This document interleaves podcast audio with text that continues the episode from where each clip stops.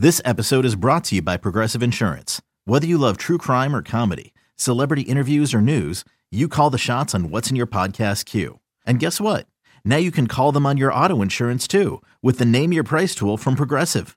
It works just the way it sounds. You tell Progressive how much you want to pay for car insurance, and they'll show you coverage options that fit your budget. Get your quote today at progressive.com to join the over 28 million drivers who trust Progressive. Progressive Casualty Insurance Company and Affiliates. Price and coverage match limited by state law. The Rays Radio Network proudly presents This Week in Rays Baseball. Swing and a high fly ball! Right field and deep! Geyer to the wall! Rays win! Rays win! Rays win! Ji-Man Choi with a two-run walk-off home run! The Rays winning ways here at Tropicana Field continue! Coming up, we'll recap the action from this past week, take a look around Major League Baseball, and sit down for in-depth interviews with the biggest names in the game. Bounce towards first and through a base hit right field. He's going to take a turnaround first and try for second. Here comes the throw by Grichuk. He is safe at second base. A hustle double for Kiermaier. Here's your host, Neil Solondz. Good morning and welcome to our latest show. Today we sit down with Joey Wendle and discuss his solid start. We'll chat about this road trip with Doug Waechter of Fox Sports Sun. Infield prospect Taylor Walls will join us from Port Charlotte. Sam Byerly of Baseball Ops will discuss some of the current COVID challenges. And Clara Reynolds of the Crisis Center of Tampa Bay will be on by to discuss the awareness Brandon and Madison Lowe are helping with.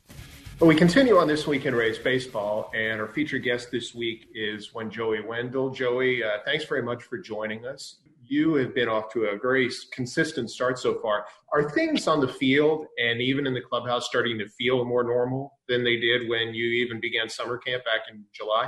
Yeah, I mean, you know, like you said, we've been doing this since July, so we're we're getting used to it to some extent. I mean, is it strange being at Fenway Park with no fans? Absolutely. I was thinking, you know, when uh, Martinez hit that grand slam, I was thinking that that place would have been absolutely rocking. But you know, right after that, the token fan noise went right back down to where it had been the whole game. So it, it's still definitely different. And you know, I think in every new stadium we're going to play in, it's gonna it's gonna be a little bit different. But we are starting to get used to it to some extent. Just some of the protocols and understanding that we're able to do some things but not other things um, it's definitely something that we're all getting a little bit more comfortable with i think Are you, in terms of the play on the field, has it felt more normal? Um, is that different still at all to you? i think that's probably the, the most normal thing just because baseball is baseball you know the, the fans are a huge huge part of the game and i don't want to devalue that but you know when, when you're playing you're trying to focus on on just the game and what's happening between the lines. So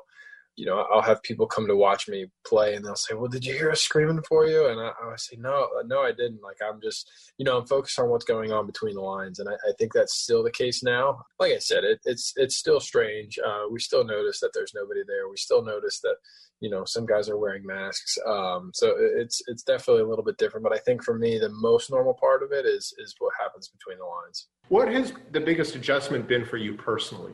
Uh, I mean, I would I would probably have to say like off the field things, just in terms of uh, what I'm able to do and not do with my family, and you know, we've been kind of confined to to our apartment building and, and the pool that's attached to it. Um, so we've been trying to really limit limit our exposure to the outside world or to the virus, I guess, um, just because we know the consequences of it are not playing for an extended period of time and while potentially infecting other players. So um, I would just have to say that things like that off the field stuff that's been the, the biggest adjustment for me. You elected to bring your family, Lindsay and the and the boys, down with you. I know some everyone was different in terms of their choices. Why was it important to you, and how hard has it been for them? Sure. I mean, for me, my family is my first priority um, in front of baseball. We made a decision a long time ago in our marriage that we were going to do anything we could to stay together as much as we possibly could. So, um, and that that rings true whether it's um, during a pandemic or not. So we have a, a very young one and then a two year old. So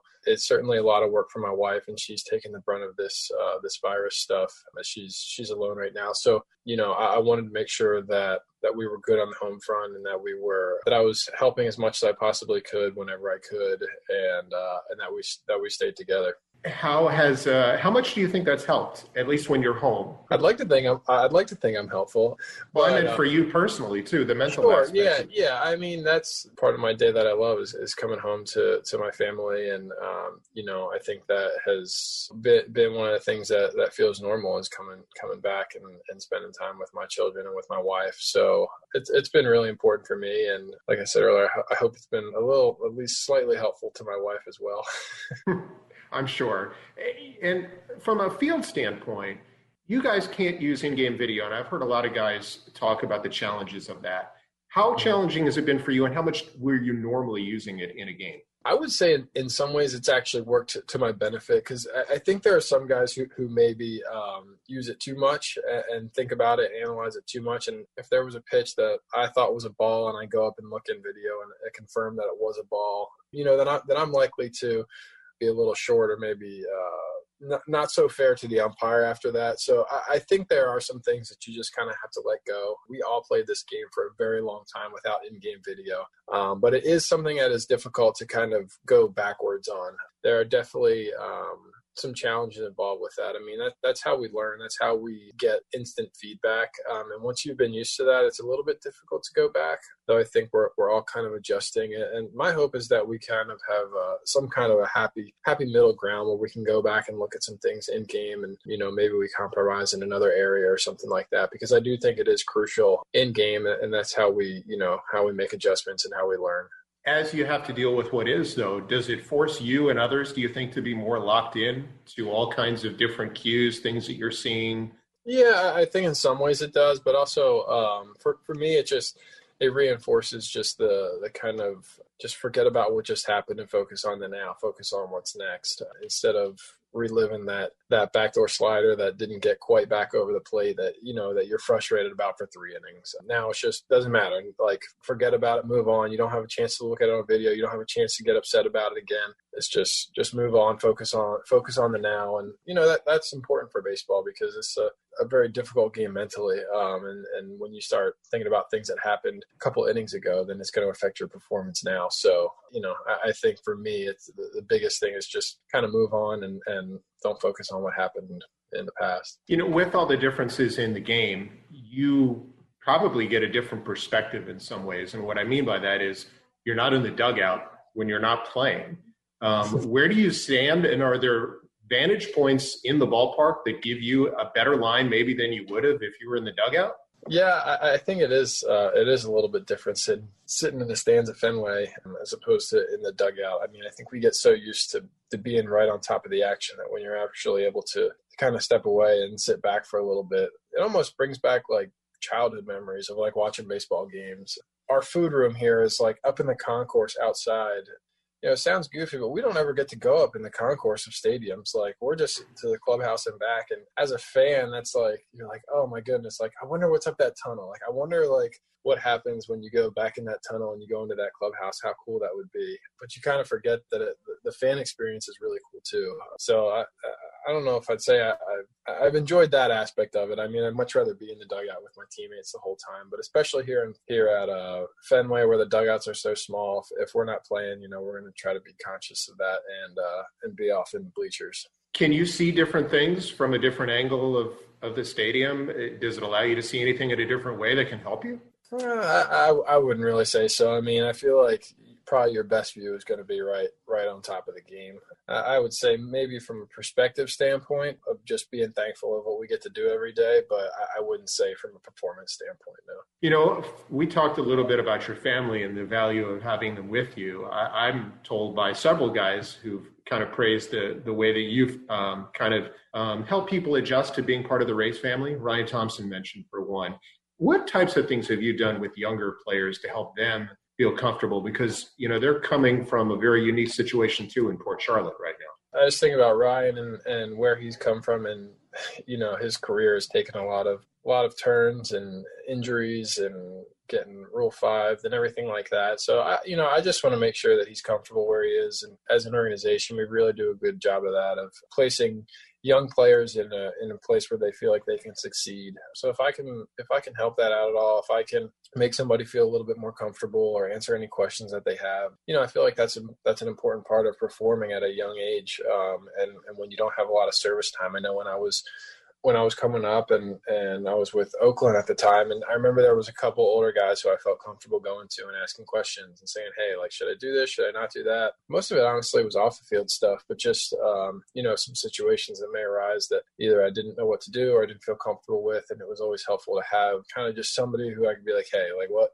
what's going on? What what do I do here? You know, I I guess I'm just mindful of that, and and if anybody um, takes any comfort in knowing that I answer whatever questions that they have the best I can, then then uh, you know I'm happy to be that guy. Who were the guys who made you feel most comfortable? Who were those guys who kind of eased you in and helped you feel like you belonged? There's a few that come to mind. I mean, Stephen Vogt was one uh, who was there in Oakland when I first got called up. I know you, are probably familiar with him. Uh, Marcus Semien was another one.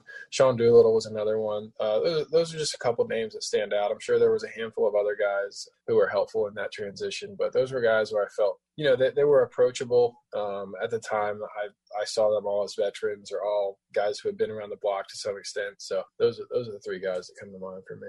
Votie's one of the all-time good guys in this game. I don't think there's any question. Yes, when, he is. Was there anyone who particularly made you feel comfortable here? I know you had already had big league experience when you came. Yeah, honestly, everybody. Um, I mean, right right from the staff to to all the players. I mean, I I felt just comfortable here in day three. Um, you know, as maybe I ever did with with the other organizations that I play with, and I think that's just a, a, testament to how things are how things are done here, and you know how they make all the young players feel here. It's it's a fun environment. Um, it's a relatively loose environment, although uh, you know there, there's certainly a time you know where where we where we get down and we work hard and we have to buckle down. But I, I think it's a um, it's a great environment for for young players to learn the, the ins and outs of of being a major leaguer. So um, for me, I'm certainly thankful that I got the opportunity to play here relatively young in my career. One of the challenges that you know that I heard even at the beginning of summer camp was how do we keep the game? We're a fun, loose bunch.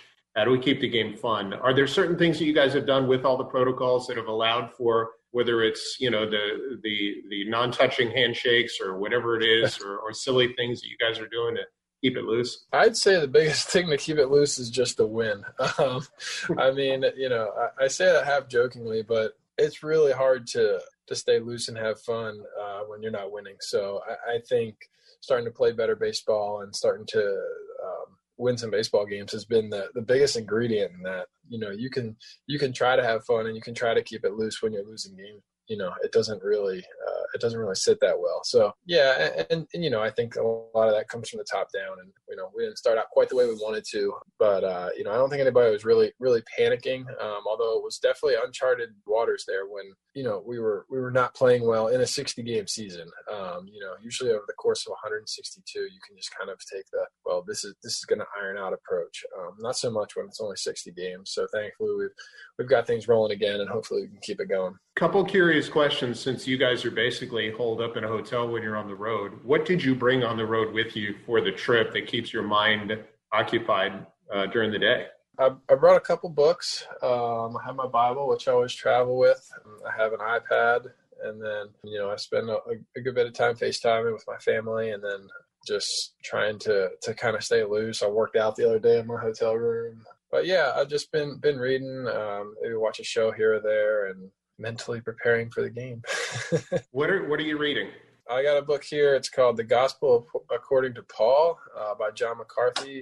There's another another book. I'm not sure the name of it that, I, that I'm also starting now. So trying to stay busy, I guess. not easy. You didn't bring video games. You were against the. You're not a gamer at all. I feel like all those controllers have too many buttons, so I, I don't know. They just give me a headache whenever I play them. How do you feel at this point um, about the overall mix of the group? I know there were such high expectations going into you know February and March, and then there was still a feeling, hey, we can still be very good in a 60 game season. What's your feel? You guys have had to deal with a fair amount of adversity. Um, I really do think we're starting to come together as a team, and that's something that really I feel like can only happen over the course of real, actual games. I mean, you can you can get to know each other a little bit in spring, but until you've been out on the field with each other, until you kind of see how you react to certain situations and, and how guys are in the clubhouse when they're playing well, when they're playing poorly. I mean, I think it's, you know, something that kind of comes with, with time. And I think we are starting to come together as a team and seeing, you know, how the new pieces fit in. And, it's been really fun, especially the past uh, eight or nine games or so. Next week, you go to New York, the last, you know, part of this road trip. Uh, your longest one that you're going to have. You've already been to Fenway without fans. Do you think playing in those ballparks is any easier, or, or is it harder not having to deal with the fan noise and all that sort of stuff? I mean, I don't know if I would necessarily say it's it's harder or easier, although I, I would have to say that the advantage probably goes to, to, to the visiting team, just because that, that home team is always used to to that environment, um, and and you know they they feed off of that. And like I told you, you know, with that grand slam that was hit last night, like that would have had that place rocking. And I've always thought Fenway is one of the hardest places to close out a game, just because of that that environment, that atmosphere that they bring. You know, regardless of what the score is. You know, in the eighth or ninth inning, that those fans are going to be are going to be bringing the heat. So, you know, with those teams not having that, I think it it becomes a little bit more of a neutral setting. It becomes a slight advantage to to the visiting team over what it would normally be.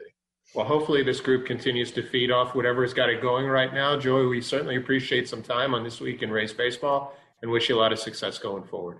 All right, Neil. Thank you. That's Joey Wendle, and we'll continue in just a moment. You're listening to the Rays Baseball Network. Well, we continue on this week in Rays baseball. We appreciate Joey Wendle being with us, and joining us now is Doug Waechter from Fox Sports Sun. Doug, thanks for being with us this morning. Absolutely, Neil. Anytime, buddy. Tell me first uh, your take. This has been a, a, generally a pretty good start to this road trip, especially with what went on in Boston. How much do you think that did for the confidence of the team?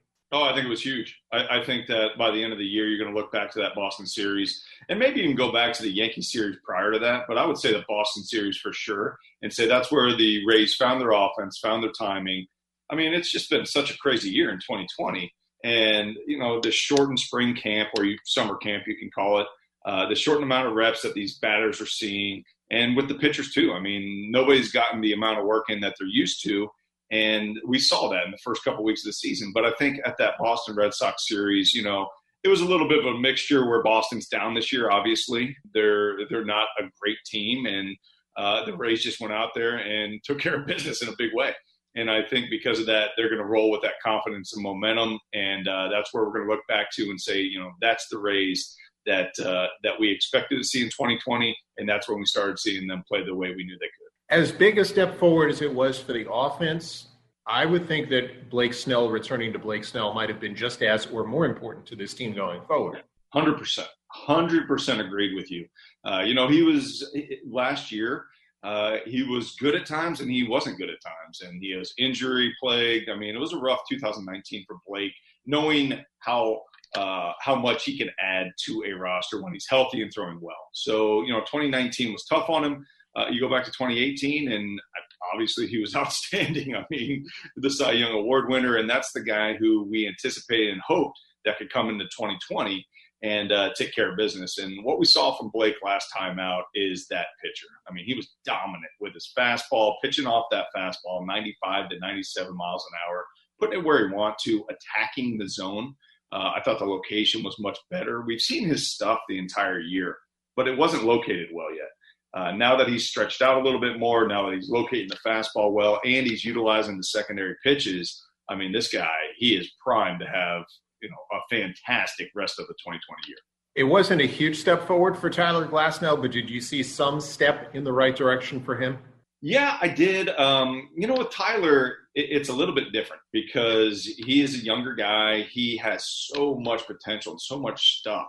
It's just about generating that stuff with the right mechanics and delivery through home plate. Uh, with him, none of it's you know a confidence thing, none of it's mental. I think he just scuffled a little bit last time out and last couple times out, and I think that's due 100%. I think we even talked about it, Neil, before this. Um, I, I, think it's due because he missed some time, you know, going down with COVID, and then you know missing some time in summer camp, and just really hasn't been able to get out there in a good routine.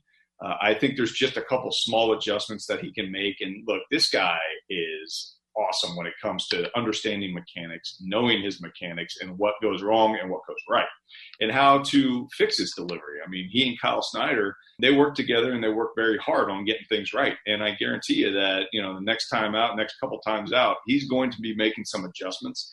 And he's not far off from where we need him to be. And I think that uh, when he goes out there these next couple times, we can expect him and anticipate him to be, you know, that Tyler Glasnow that we saw all of last year. Speaking of the impact of COVID, you could argue Yonny Chirinos, you know, the setback that he had with his tricep soreness might have been due to missing some time during summer camp, and he comes back today. What's a reasonable expectation? Uh, you know, I would say just go out there honestly. I don't even know if I want to put a number on the innings. Obviously, he's not going to be stretched out. You just want him to go out there, be comfortable, attack hitters, look healthy right? Look like he has healthy stuff, good stuff, low 90s fastball with heavy sink, uh, that split finger coming behind it, and then some of those sliders. We just want to see him healthy moving forward because the health of the team and really the health of the staff is uh, something that they are not so much concerned about, but they really got to pay attention to right now because you got a couple guys that have been you know, down with injury. And, you know, with only about, what, a month, month and a half left, uh, you need these guys on the mound. You need them healthy. So I would consider Cash going in there tomorrow, or I'm sorry, today, and just be on the cautious side, not let him go too deep into the game. But as long as his stuff is good and he's healthy, you know, he can get some quick outs. I mean, he can throw that bowling ball sinker right down the middle and get those ground balls and do some double plays, maybe get three, four innings out of him. And you know, who knows? But uh, I think as long as he walks off the mound healthy, I think the Rays will be happy. And on that end, it may be the midway point of the season or slightly beyond that that the Rays have Morton back with Chirinos, Glasnow, Yarbrough, Snell, and have all five of them close to stretched out, which is, you know, it, it gives you, if they can just kind of survive this period right now, it gives you a lot of hope for the second half of the season.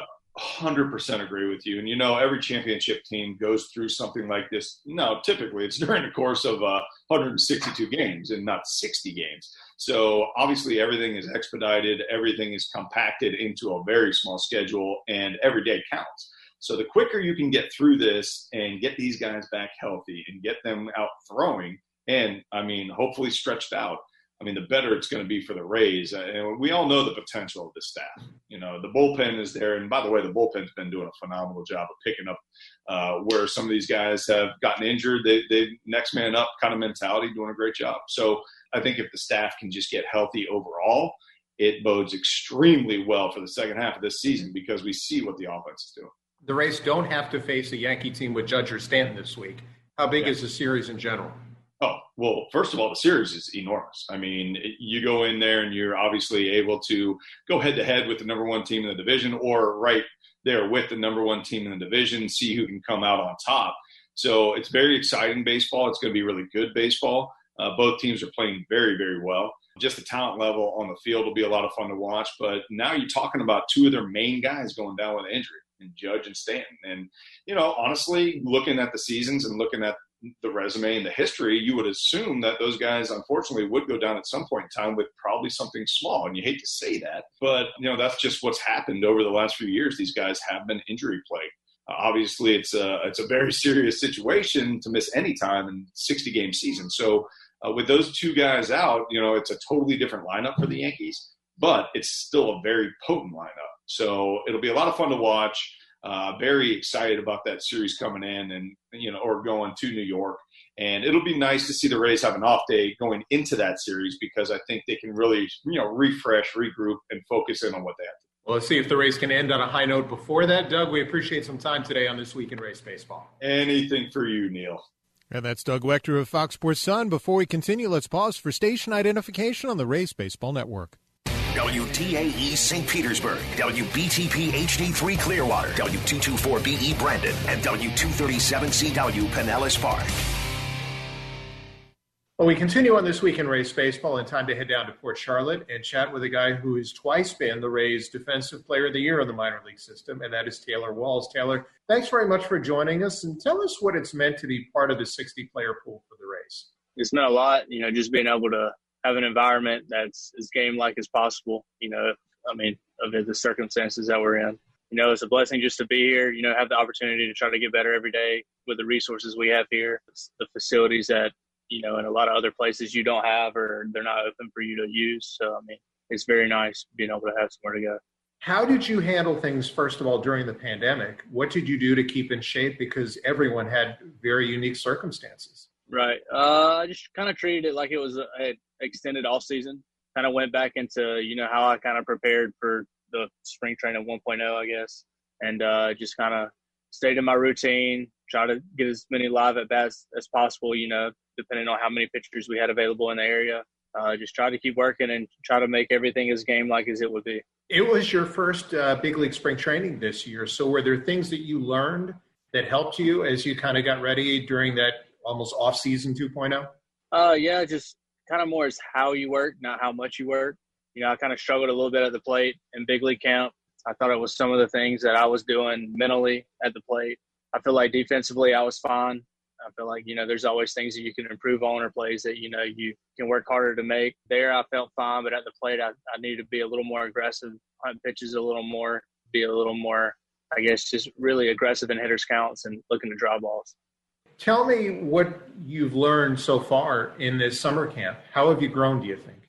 Really, in that area. That uh, That's the area I came in, and me and Dan DeMent, the hitting coach here, really wanted to pinpoint and focus on just the mentality going up to the plate you know how to how to turn whether you know your swing feels good or not turn that switch off and just compete when you get in the box and know what you're looking for and being ready for it when it comes so i mean really just the mental aspect of you know stepping in the box and trying to own that bat is really what i've worked on you're facing all kinds of guys you've got guys who have gone now gone to the big leagues like ryan thompson mm-hmm. and john curtiss and aaron Slegers, uh, guys who have tremendous stuff the mcclanahans and ryans and bosses of the world how has that helped you just seeing all kinds of different arms?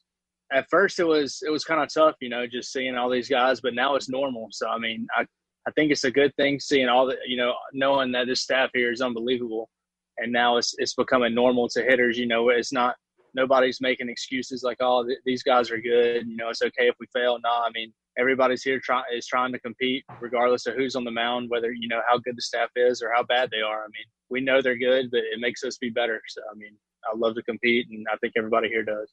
You mentioned the work that you've done with Dan DeMent. Is there more one-on-one work there than, let's say, there would be in a regular season if you were in Montgomery or Durham? Uh, yeah, hundred percent. Just because you know, I guess the the player coach ratio here is a little greater than it would be, you know, like in Montgomery where it's just you know you and Nelly in the cage, but he has the entire team to hit with. Mm-hmm. So I mean, you definitely have more one-on-one time. You have your days to where you know it's just you and him in the cage for early work. Uh, everything's you know the time is not something that's very scarce here. So I mean, you know, we're we're we're in there, and you got all the time you need to prepare how you want to prepare. So I, I feel like it's a great time to you know if you have small adjustments you're trying to make to really tackle them and get ahead of it. You mentioned the fact that you get the opportunity to compete. What are the games like, and how helpful are those to you versus, let's say, the drill work that you're doing? It, they've kind of switched up a little since we first started. At first, it was more of just trying to get guys at bats, you know, trying to really just fill every spot defensively, whether it was a coach in left field or a coach at first base. And now we're trying to shift it more into, you know, an actual game like situation where you're playing defense, you're in the dugout hitting, you're defense hitting.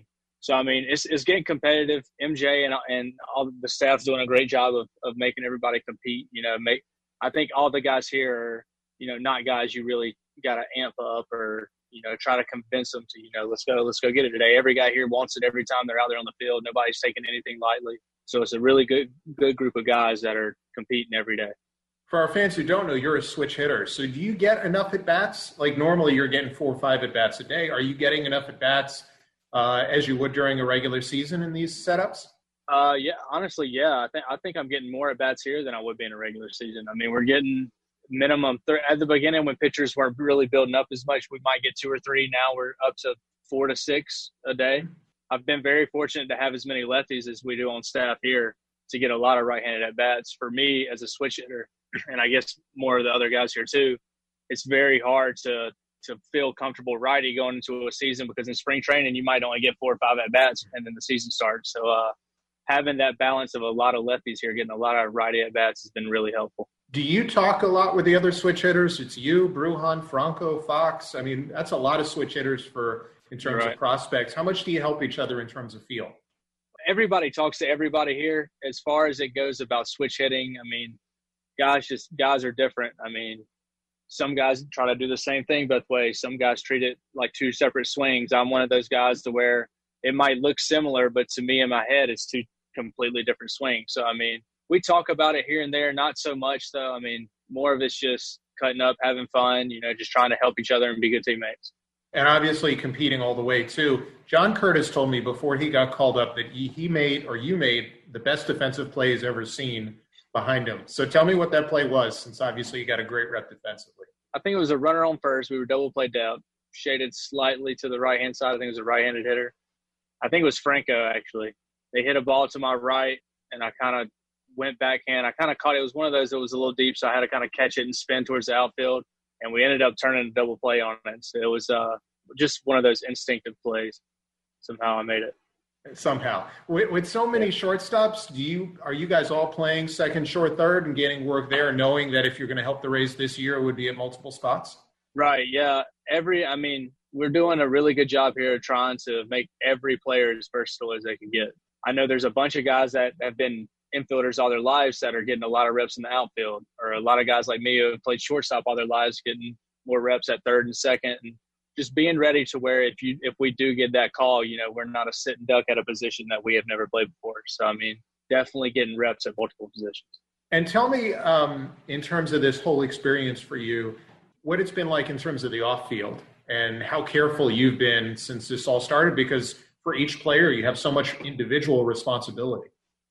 Pretty easy, honestly. I, I don't think Port Charlotte's a, a place to where it's kind of tough to get in trouble, I guess. But you know, everybody does their part here that I know of, and that, I mean, we all try to you know keep each other accountable.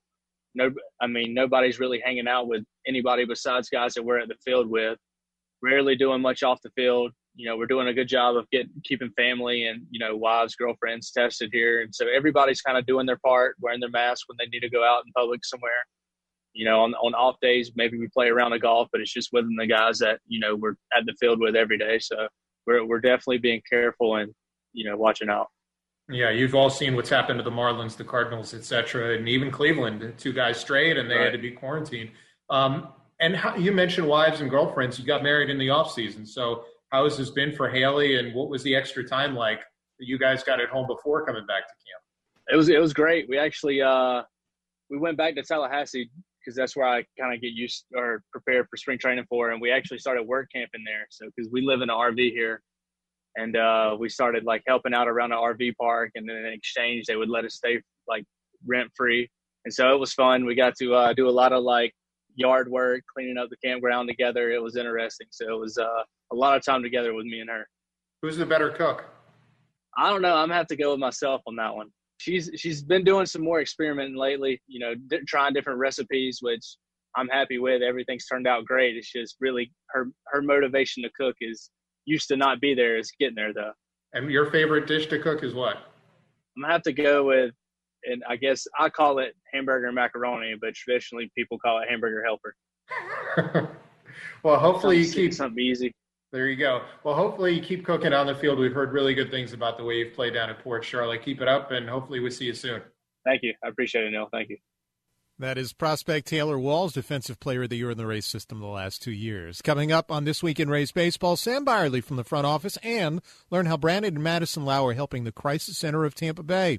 This is the Rays Baseball Network.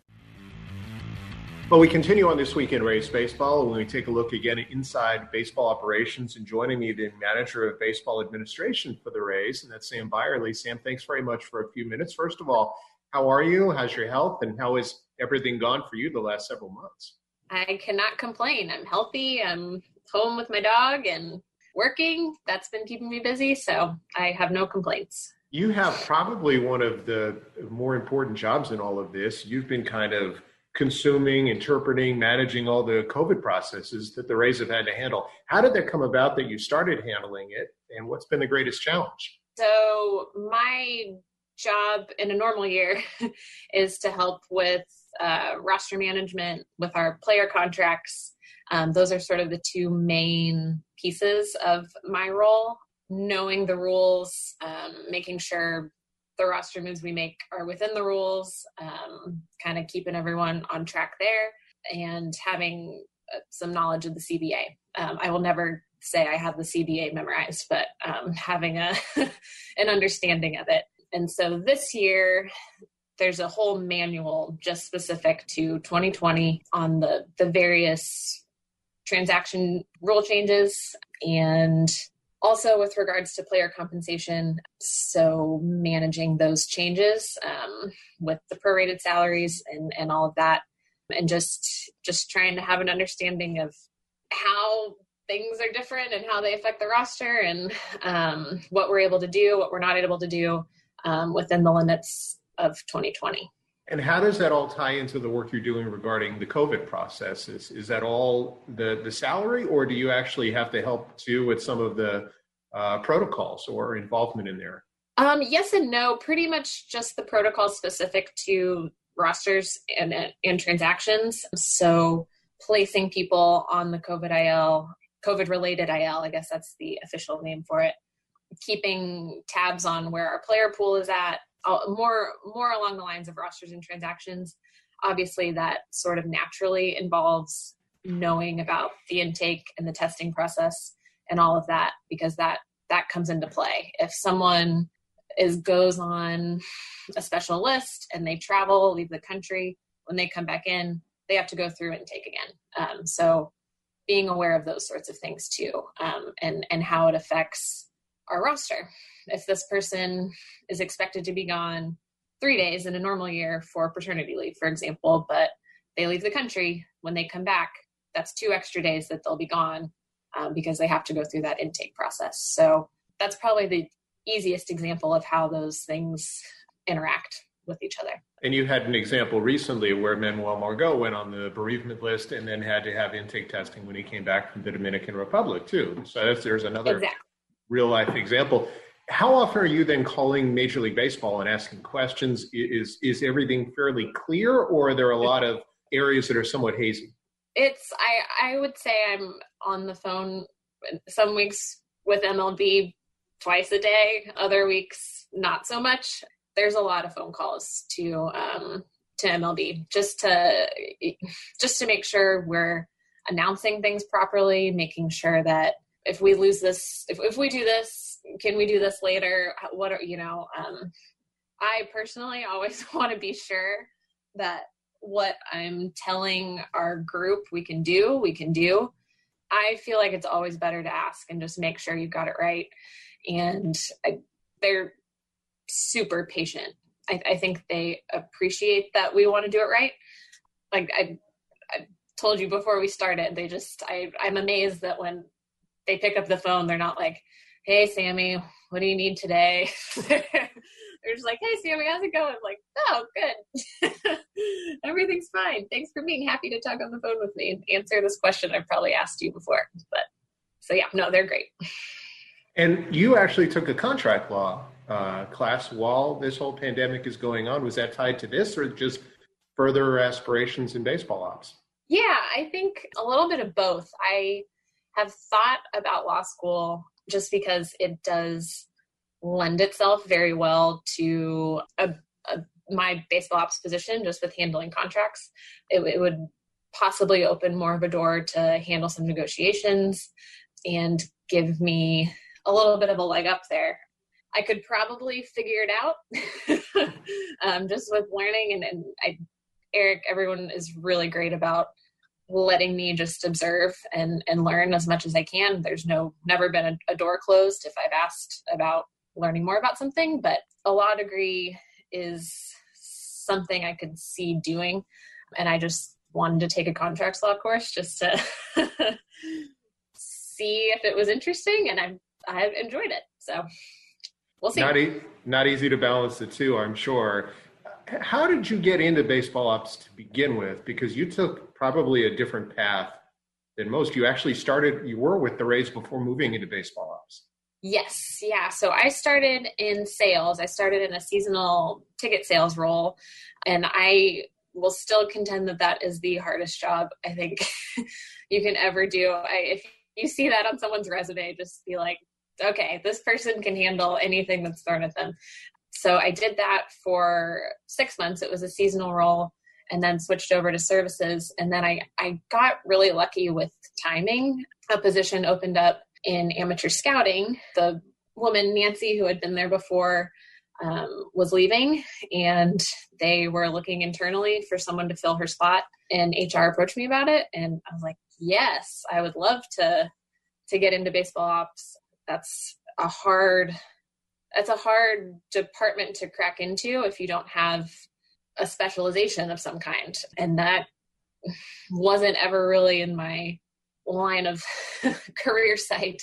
Um, but when that position opened up, I jumped at it and had a really great experience working in amateur. Um, I love our scouting group. We have such a wonderful group of guys. And um, let me see, I did three drafts. I think I did three drafts. And then um, again, got a little lucky with some timing um, with Sandy Dangler retiring. That position opened up and was able to apply and um, keep going. So I'll just stay as long as they'll keep me because I like it here. So where where did you get bit by the baseball bug? Because you played club sports growing up, right? I played softball and volleyball um, in high school. I don't know. My my mom was asking me about this recently. We've always been a baseball family. I grew up in Dallas, but for some reason we weren't football people. We always went to Rangers games. That was our our thing. My dad's a huge Cubs fan. I probably shouldn't say that, but um, huge Cubs fan. And baseball's just kind of always been what we did together. Trips were often centered around going to a baseball game, and I've just always loved it. And I just kind of decided I wanted to work for a team. and I was told sales is a great way to to get into the industry. So I got lucky. and it certainly worked out since. Had the, had the pandemic not occurred, we had mentioned you had gotten promoted. Where would your focus have been? How different would it be now versus the current situation? It's hard to say. I think with this pandemic going on, um, I, I almost think it's given me a little more opportunity to just kind of go for things. Everyone's doing a million different things at any given time. And I think I've gained a little more confidence in my decision making and just saying, all right, we need to do this. and someone just says, okay, cool, go do it. I would never say this has been a this has been a great thing, but um, I think in some regards it has given given me an opportunity to just be a little more forthright and go for stuff. And do you see yourself as an example or a role model, so to speak? I mean, there's. Oh. I don't know. We've got a lot of. I I still look up to most of the other women in our department. I mean, Chanda's amazing. Danny Docs is out on the field now. Sydney, um, who took over my role in amateur, I mean, she goes to games. She goes and scouts. So I we have some cool some cool people in the office and i just hope i'm you know i think we'd all say we kind of learn from each other so that's the best best way i can answer that question well continued growth and success and hopefully you're we're all in a normal environment sooner than later i hope so please. Manager of Major League Baseball operations, Sam Byerly. Now, you may know when Brandon Lowe homers, a donation is made to the Crisis Center of Tampa Bay. Joining us, their CEO, Clara Reynolds. And Clara, thanks for being with us. How much does what Brandon and his wife Madison are doing help the Crisis Center of Tampa Bay? Well, Neil, thank you for the opportunity to be here. I can't say enough about the generosity of the Rays uh, Foundation as well as um, Brandon and Madison Lowe. They have just been amazing.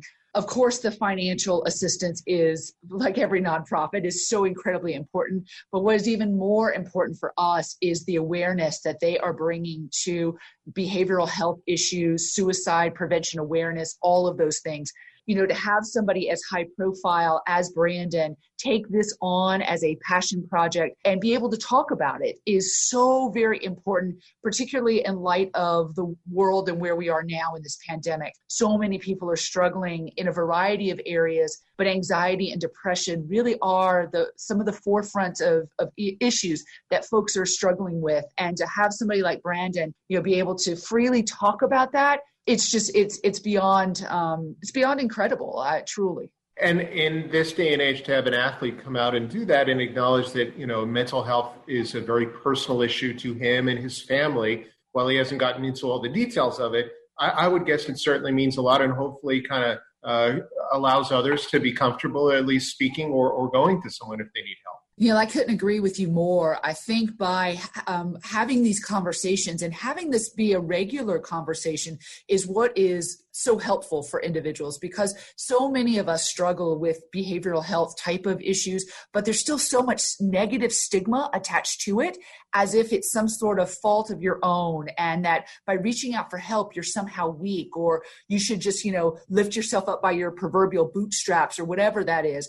And with brandon's assistance uh, of reaching an audience that quite frankly you know many of us in the behavioral health community just can't touch he is doing so much to not just help the Crisis Center of Tampa Bay, but behavioral health organizations and I think physical health organizations across our community because he's creating opportunities to have these really important conversations, you know, during during a baseball or you know during all of these different times. So it has been so so very valuable for us. So, for people who are unfamiliar with the Crisis Center of Tampa Bay, what are the specific areas that you focus on as a group? Who do you try and help? So our mission is to ensure that no one in our community has to face a crisis alone.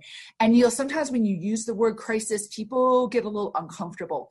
We define crisis as simply a life's problem that needs a solution, and we're going to help you find that solution. And the easiest way to reach the Crisis Center of Tampa Bay is, is calling three simple numbers 211.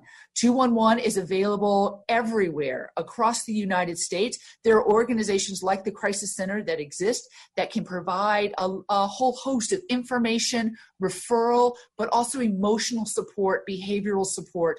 Uh, we also answer several hotlines for our community, including the suicide prevention hotline, a line for veterans and for teens and young adults, parents of young children, everything in between.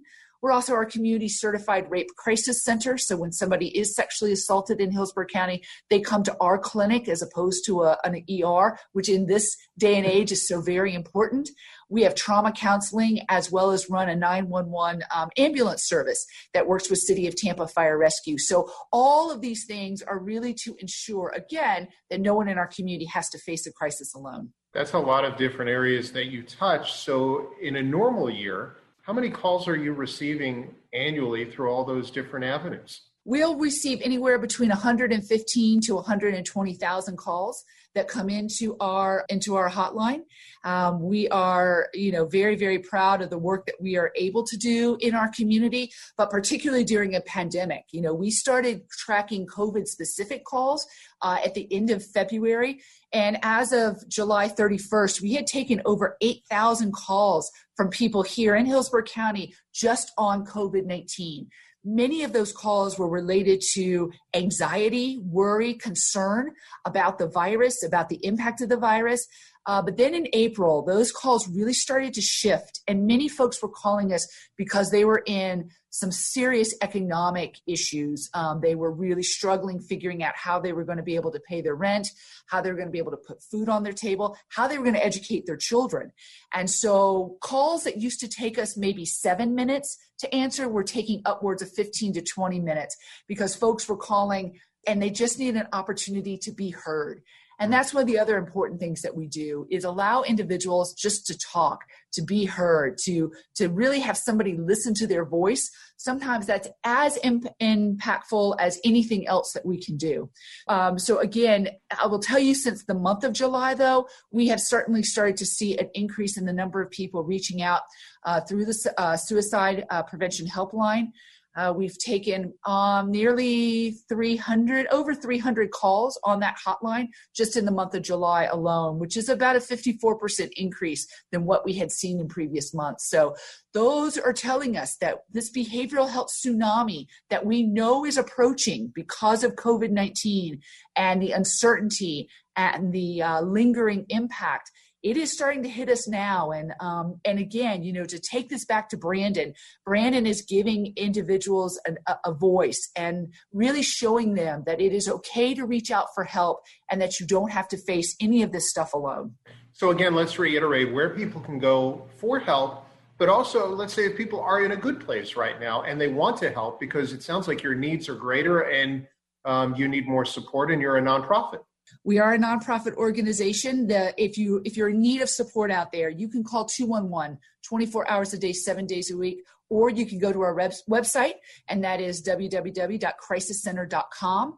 And if you want to help us, if you are in a position that you can assist us in any way, there is opportunities on our Facebook or on our website, as well as all of our social media uh, to be able to assist us. And again, getting the word out is what is the most important thing. And 211 is truly our community's gateway to help, hope, and healing. Clara Reynolds, we certainly appreciate some time. You guys are truly hitting a a home run in the community. It's great that Brandon Lowe's home runs are helping your organization. Thank you so much, Neil. And again, huge thanks to the Rays Foundation as well as to Brandon and Madison Lau for their support.